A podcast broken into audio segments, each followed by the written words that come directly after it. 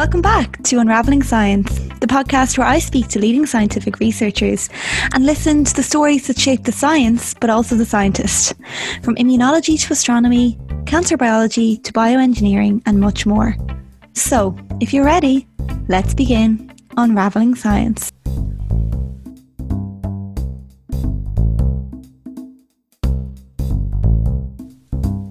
Season, I'm so delighted to be sponsored by a wonderful Irish company called Biosciences Limited, who are the main Thermo Fisher distributors in Ireland. And I'm so grateful to them for coming on board and sponsoring this podcast.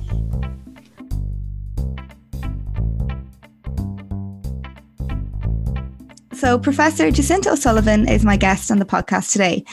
So, Jacinta is a professor in translational oncology at the Trinity Translational Medicine Institute and is education lead for the Trinity St. James's Cancer Institute.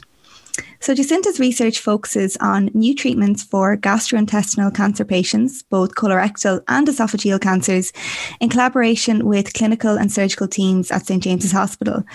Um, and as my internal examiner for my PhD Viva earlier this year, it's an honour to sit down and chat with you today, Jacinta, but also slightly surreal to be this side of the screen um, on Zoom and the one asking you the questions today. So, um, thanks again for coming on the podcast.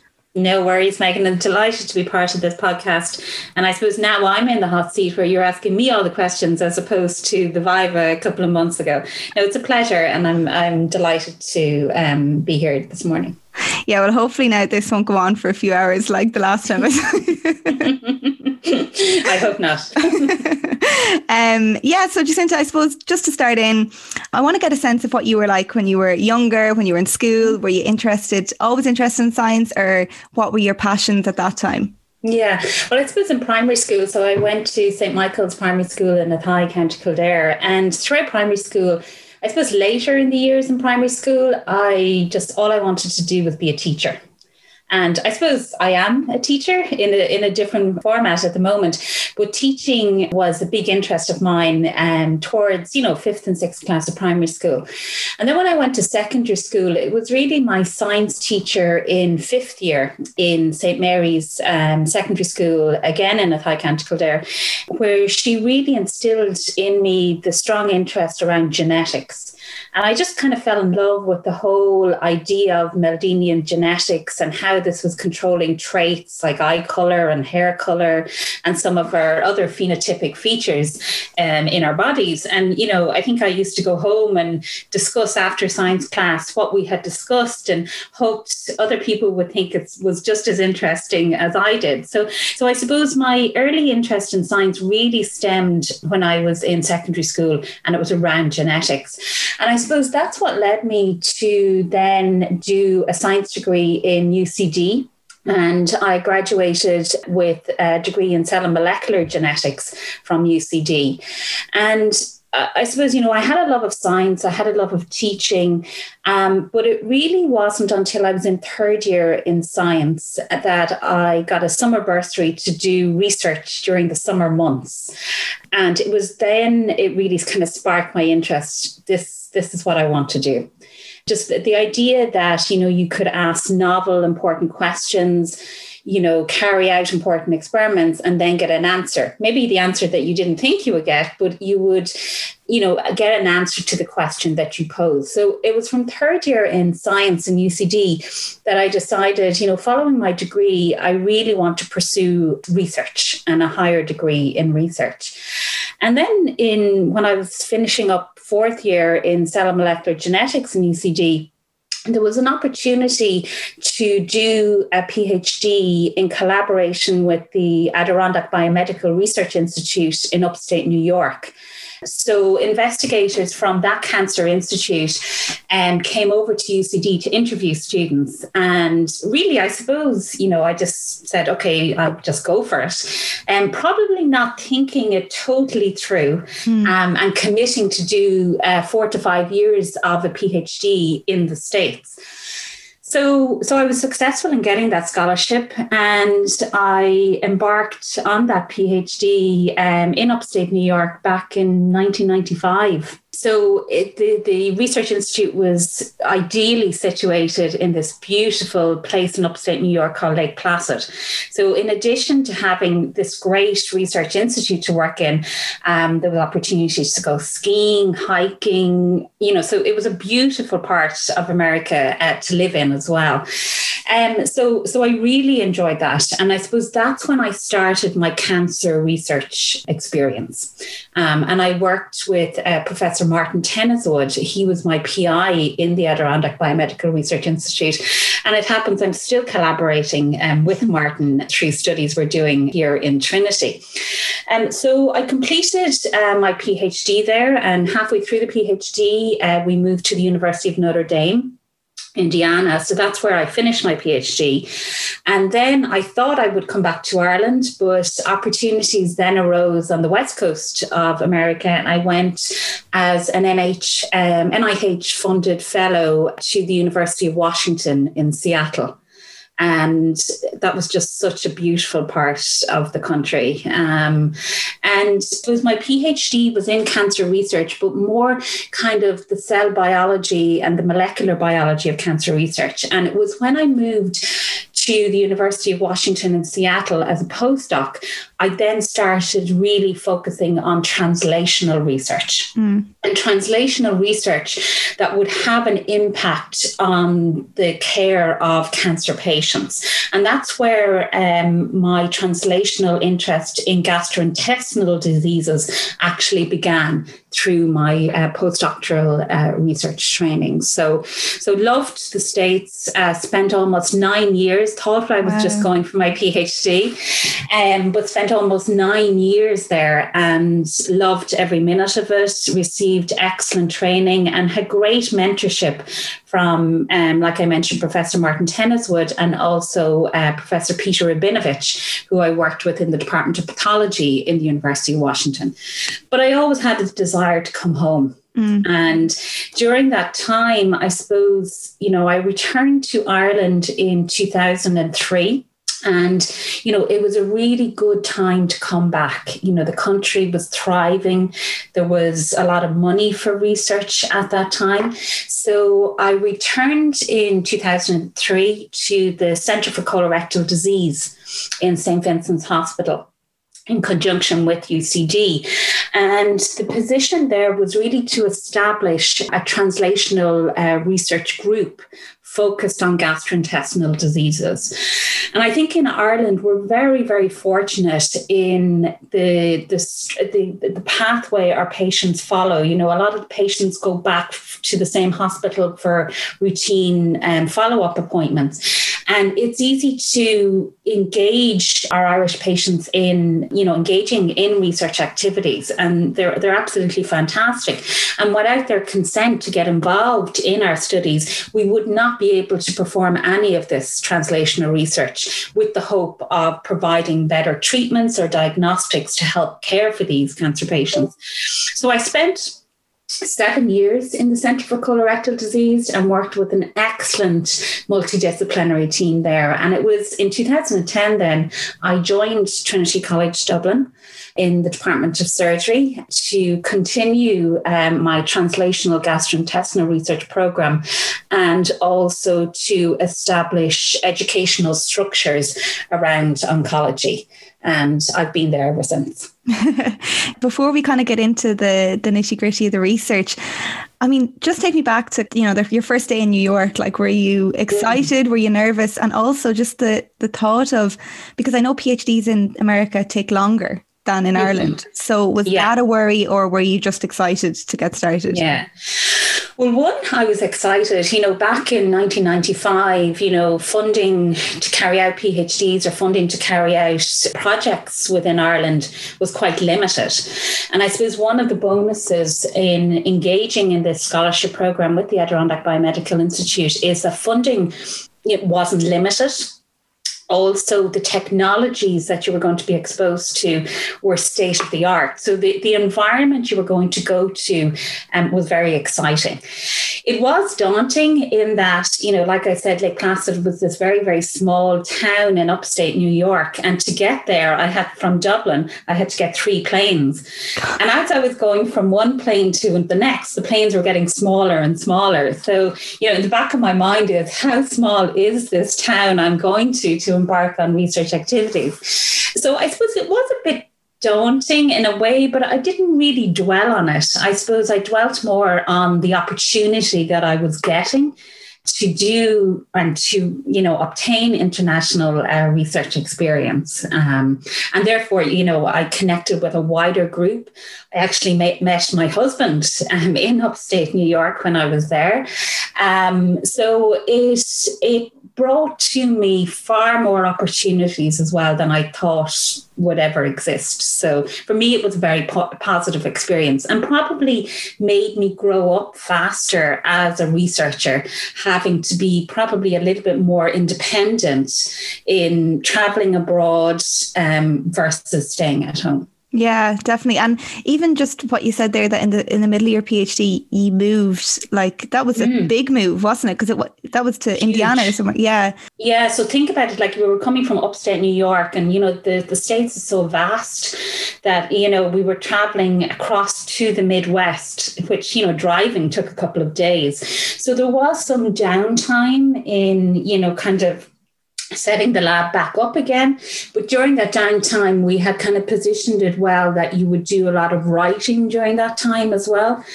You, you asked me the question, you know, usually PhDs take much longer in the States. Um, we were still, the, the students that received these scholarships to go to the Adirondack Biomedical Research Institute, we were still registered UCD students.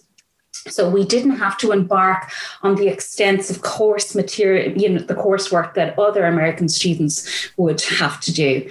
Um, and luckily, we got home every Christmas as well for for a good period of time. And so coming back then, so you were what nearly nine years in in the states. Mm. Was there ever a, a time where you thought you would settle down there, or did you always want to come home? Well, that's an interesting question. My last year in the States, I got a green card. So it was there was an opportunity to stay there, and I actually went along the whole process of even getting to the point where I, for to get U.S. citizenship, I had a scheduled interview. But that date was, you know, you know, we we, we turned to Ireland way before that date, and so I did have to make that decision. Um, but I think I made the right decision. Yeah, definitely. And I think, you know, I've spoke to many people who who have researched in the ERC or in mm. St. Vincent's.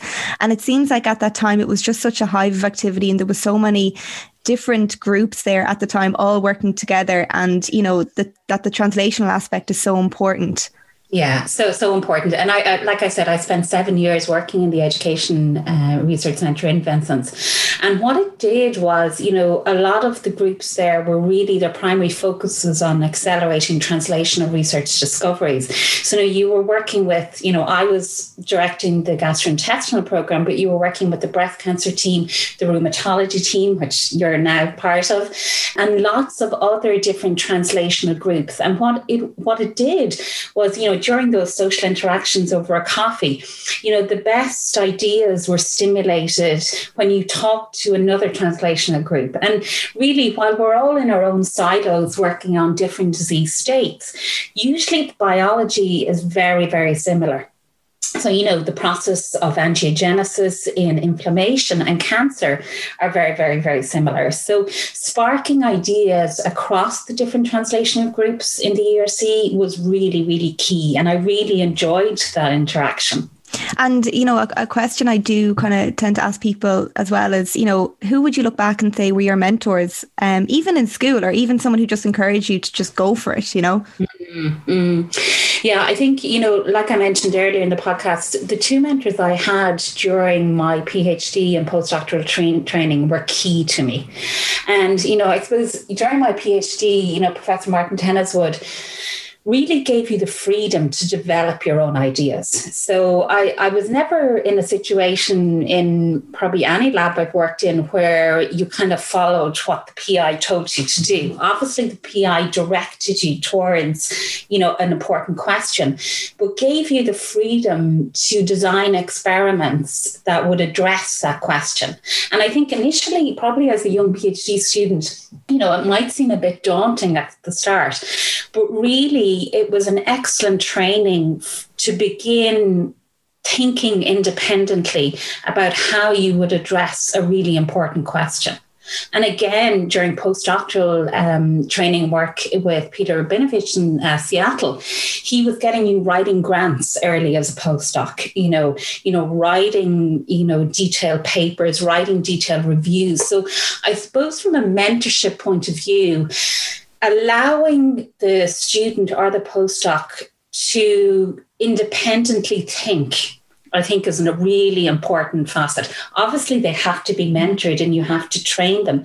But I think um, providing um, an environment where they can independently think to become their own independent um, researchers, mm. I think is a very, very important trait to nurture in students and fellows that you're mentoring. Yeah, definitely. Um, you know, talk to me a little bit about the field of, you know, gastrointestinal um, malignancies and cancer, and then I suppose where your research fits into that. Yeah. So I, I suppose in our uh, translational gastrointestinal cancer program, we study a number of different um, GI cancers.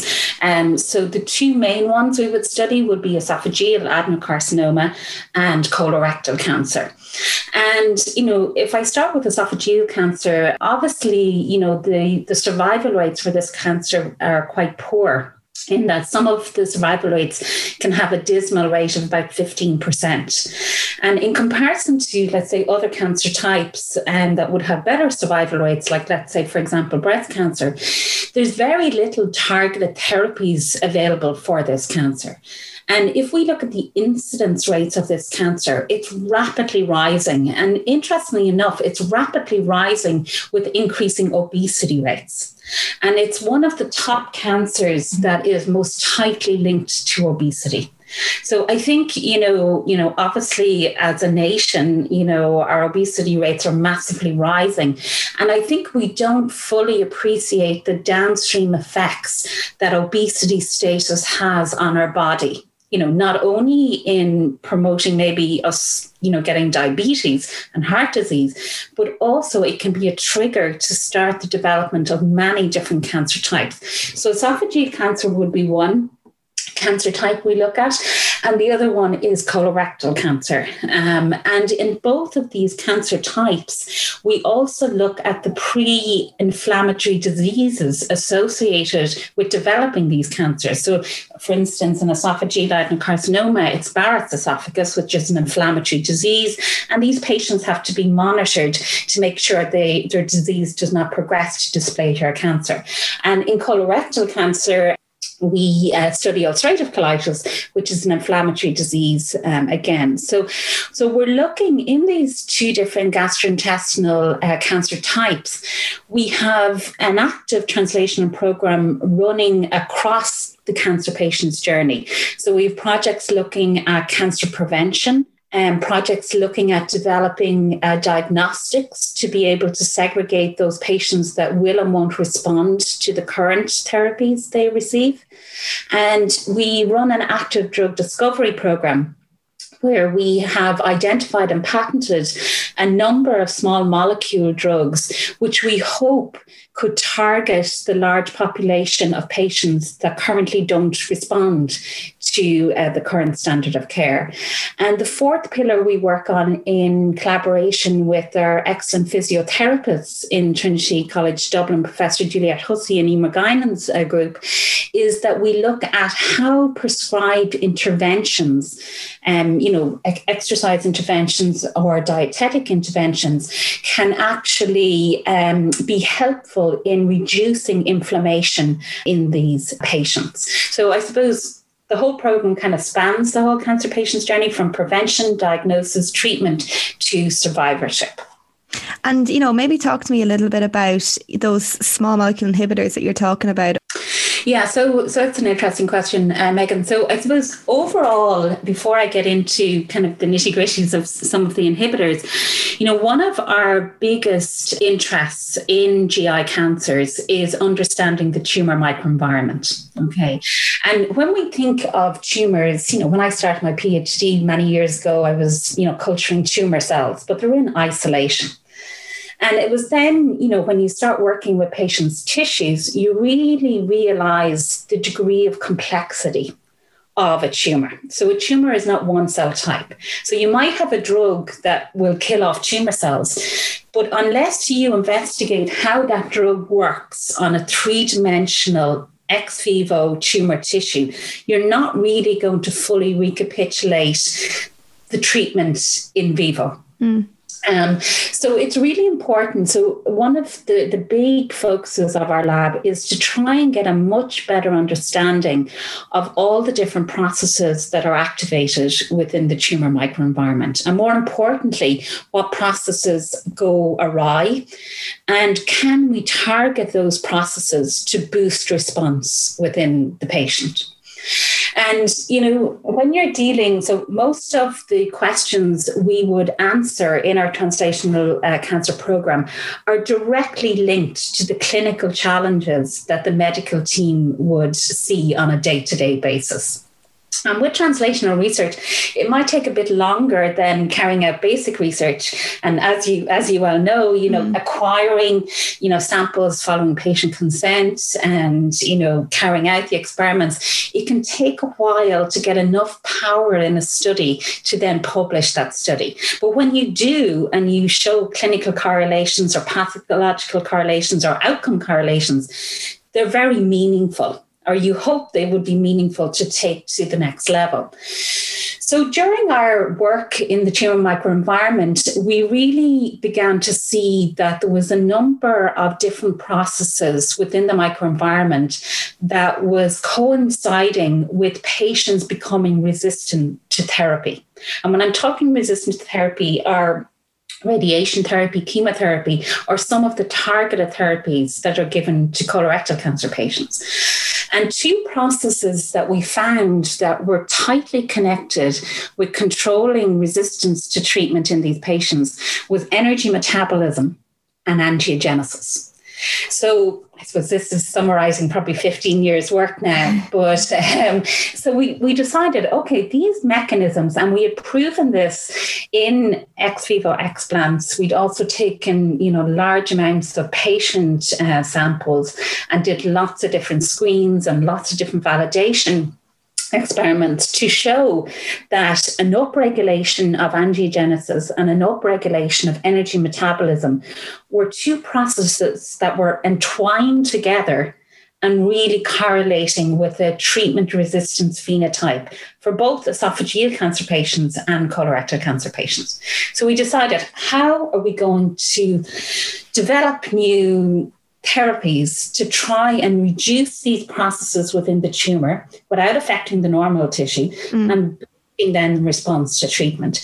And like I mentioned to you, you know, we have a cohort of non responders and responders, but there can be up to 70% of patients that will not respond to the current standard of care. So, while it is important when we're developing our biomarker signatures to segregate those non responders and responders, it's equally or even more important to be able to have something that can actually target those 70% of non responders to improve clinical management and improve patient outcome. So when we decided, okay, well, we're going to try and develop small molecule inhibitors um, that will target energy metabolism and angiogenesis, we knew we couldn't do this work in vitro because we needed an in vivo screening method. So, in collaboration uh, with Professor Brendan Kennedy's lab in UCD, we used a zebrafish model system to do this. And they're an excellent model system for drug screening. And the, the, the strain we used was a fli1 strain, where all the vessels in the trunk, you could see they were all fluorescent green. So it was really easy to actually screen 5,000, 6,000 compounds to see which compound had the greatest effect at either you know, disrupting vessels or um, removing the vessels. So after a lot of years work and screening, um, we came up with a, a lead drug. This lead drug was called quininib. And you know, through a lot of functional assays, uh, we found that quininib and some of the analogs we developed from quininib could target the cysteine leukotriene receptor pathway. So we started off by trying to find a drug that would be anti-angiogenic and anti-metabolic, but the possible mechanism of action of this family of drugs, they had a very potent effect on inflammation so in reducing inflammation. And when you look at this, you know, while we were focused on angiogenesis and metabolism, it's also intertwined with the inflammatory microenvironment. So there's so much interaction of these processes. So we took these drugs then into human explants because we kind of said, okay, that's fine. We have our leads from our in vivo zebrafish screen and we'll take it into human explants. And we were very fortunate in that the top leads that were coming out of the zebrafish were the top leads that were very active in human tissue. And again, we used the three dimensional explant model to test this because we could not um, look at cell lines. Um, and basically, what we've been able to do now with our lead drugs is we've been able to, you know, culture these biopsies. So the ideal situation for us is that the research labs are based five minutes from St. James's Hospital. So, you know, like you have in the rheumatology translational setting, we're able to get access to these biopsies following patient consent very quickly back to the lab to be able to culture them. And we're very fortunate in to be able to culture the whole biopsy. So you still have that cell to cell connection and communication between cells that are still alive together as you're treating this piece of tissue. And I think that's really important for us because, you know, in vivo, you're not just treating one cell type within a cancer, you're treating the whole tumor. And treating the whole tumor will make the cells, you know, signaling in this microenvironment very, very different to if you were just, you know, treating cells in a dish as a monolayer culture. And what we've done is we've used this model to really look at how our drugs respond to different GI cancer tumors we're able to even culture these tumors under different oxygen concentrations because there's no point in developing a drug that works well when you culture tissues under normoxic conditions when up to 60 to 70% of these tumors are severely hypoxic in the patient. So throughout all our studies, we're trying to create environmental conditions that would most closely mimic what's going on within the patient. And in this model, we can test how our drugs act, you know, how do they affect, you know, markers of angiogenesis, energy, metabolism, etc. But most importantly, we can take the media from these explants and actually put it on immune cells. Because when you're trying to develop a drug to target treatment resistance in gastrointestinal cancers or any other cancers, it's not just important to look at how the tumor responds to the drug, but it's equally important to look at how the immune cells respond in that patient to that treatment. And think about it, it's going to, in a cancer, in a growing um, cancer, it's going to be activated T cells that can eliminate that tumor. So you really, we're very focused on looking at the crosstalk between the tumor microenvironment, whether it's untreated or treated, let's say, with our novel patented drugs. But subsequently, how does the immune cells in that patient also respond? And what we have found is, not to go into it in too much detail, but what we have found is, let's say in colorectal cancer patients, when we take colorectal explants and treat them with bevacizumab, which is an, a targeted anti-VEGF targeted mm. therapy, and we culture these and we take the media off them and put them on dendritic cells or T cells. In those in those responders to that uh, targeted therapy in in vivo, the secretome that is released following treating this explant with bevacizumab, it can activate the immune cells, and that's what you want in a, in a, in a cancer patient. However, in the large amount of patients that when we went back and got their clinical outcome data, in the large amount of patients, which can be up to 65% of patients that did not respond to this targeted therapy, our ex vivo model could predict that. We were able to show that the proteins released from the tumor microenvironment with bevacizumab treatment, when we put that media on dendritic cells and T cells, it inactivated the immune cells. So, so you know, this is just kind of one example where we're using these ex vivo models to better understand one, the processes that are going on in the tumor microenvironment that might lead to treatment resistance, but two, they're an excellent model system to look at, at the activity of a novel drug and how that novel treating that tumor microenvironment with that novel drug might crosstalk to the immune cells. So, so for us, it is important what's going on in the microenvironment, but equally important how treating a microenvironment communicates with the immune cells. Yeah, because you know, as you said earlier, the cells aren't in isolation and they're all communicating with each other. And not only, I suppose, in, in my research, I think about immune cells communicating with each other, but obviously you've got tumor cells communicating with, exactly. with the immune cells. Um, and I suppose, eh, like one area which I'm very interested in as well is the whole metabolism, bioenergetics. Um, how did you get into that area? Why did you decide to look at that in the tumor microenvironment, and why is it important to look at that? Mm-hmm. I suppose we got into looking and focusing on the mitochondria. I suppose a little bit by chance, in that you know back you know when I was a postdoc the, the primary things we were looking at in disease progression in gastrointestinal cancers was genomic instability events. So these were instability events that were happening within the nucleus. Okay. And, you know, we did a little bit of microsatellite or uh, mitochondrial instability, but it was actually a reviewer of a paper of ours that said, well, if you overexpressed mitochondrial antioxidants, would that have a downstream effect at reducing nuclear instability events? And we're kind of like, oh my gosh, that's a completely different study. What are you asking us to do? Um, so we did go back and do it. And to our surprise, that you regulating mitochondrial oxidative stress can directly influence the nuclear instability event. So that's how we got into really the mitochondria probably over 20 years ago.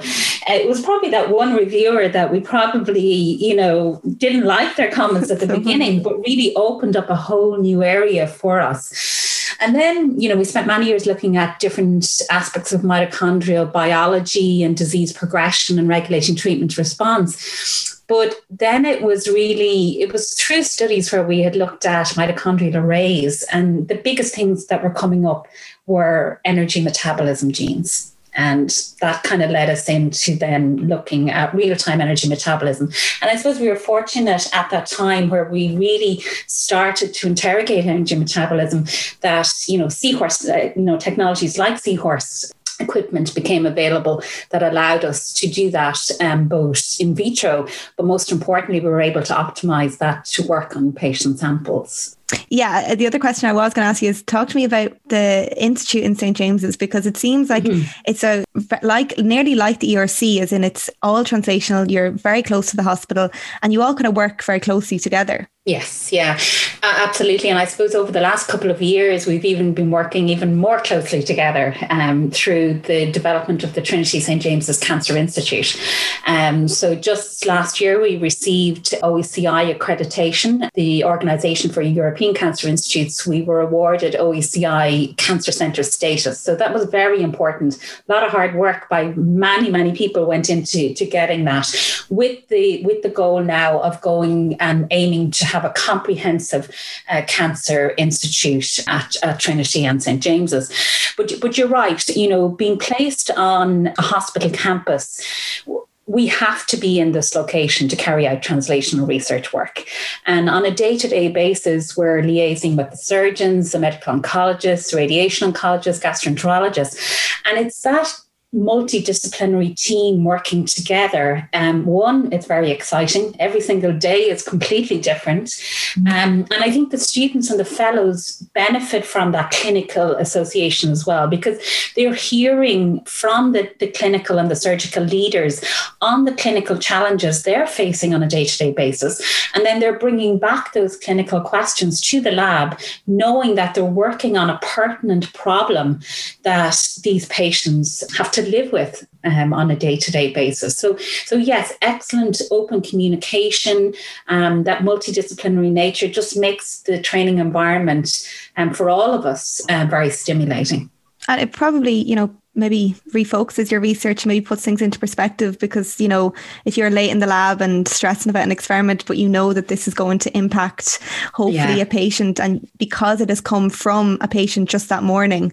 Um, I know exactly. for, for me, that's definitely what I feel with our translational uh, team and, and I'm sure that your team feel mm-hmm. the same. Mm, yeah, and you know the students and fellows that are you know funded to work on these translation projects, they really appreciate every single piece of tissue that comes over. It's like gold to them because you know there's sometimes they're on rotation lists for you know the next biopsy etc um, but i think it's always important when they start their training to visit the endoscopy suite or you know speak to the surgeons to know that there's a patient behind every single piece of tissue. And i think that's really really important.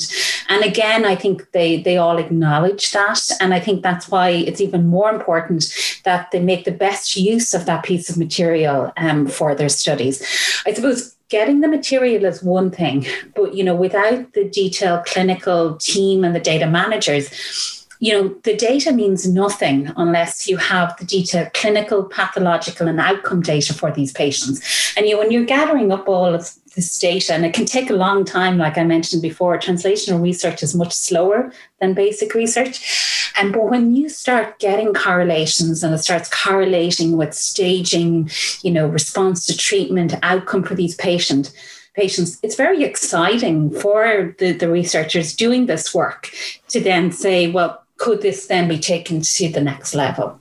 Yeah, no, definitely. And kind of on the back of, you know, just hearing your passion for what you do, I'm wondering where that passion comes from and what do you love most about what you do? And I suppose on the flip side, what do you find the most frustrating aspect? Yeah. well, okay, I'll keep this short. But um, I suppose the passion, my passion is for learning new things. And I think, you know, you know, this job, like I said, every day is completely different. You know, you know, the research angle of my job is probably the nicest angle because you know I love the research meetings, you know, the stimulation of ideas.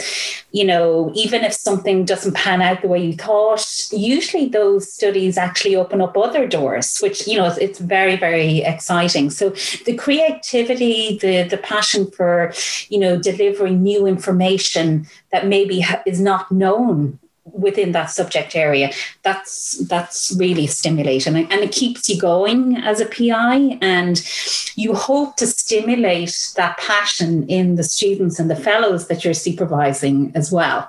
Um, and i think you know mentorship is really important. It's, it's not just about producing results etc it's allowing the trainees to think about their data think about alternative interpretations of the data, thinking outside the box. And, you know, I hope as a mentor, I provide that environment to the students um, and the fellows.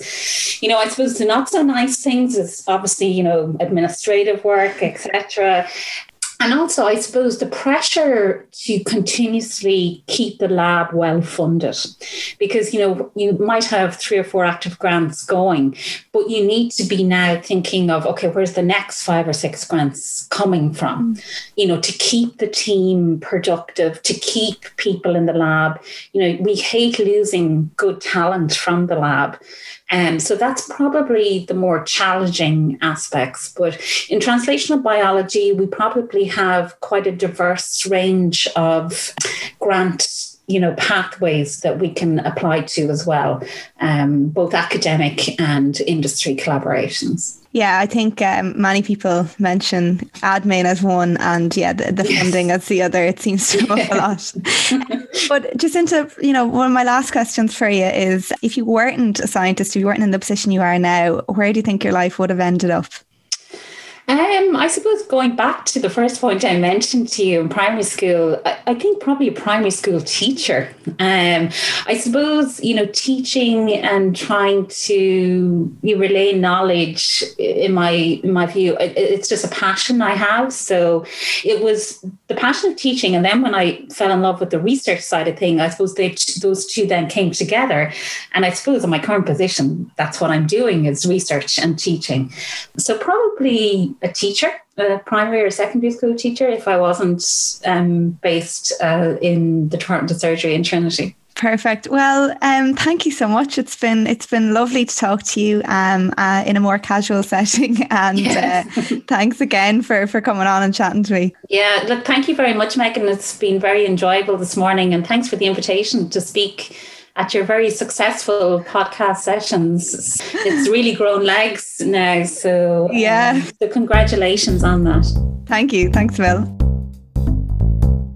So that's it for another week of Unraveling Science. A big thanks again to our sponsor, Biosciences. And if you like this episode, please rate and review on Apple Podcasts, Spotify, or wherever you get your podcasts.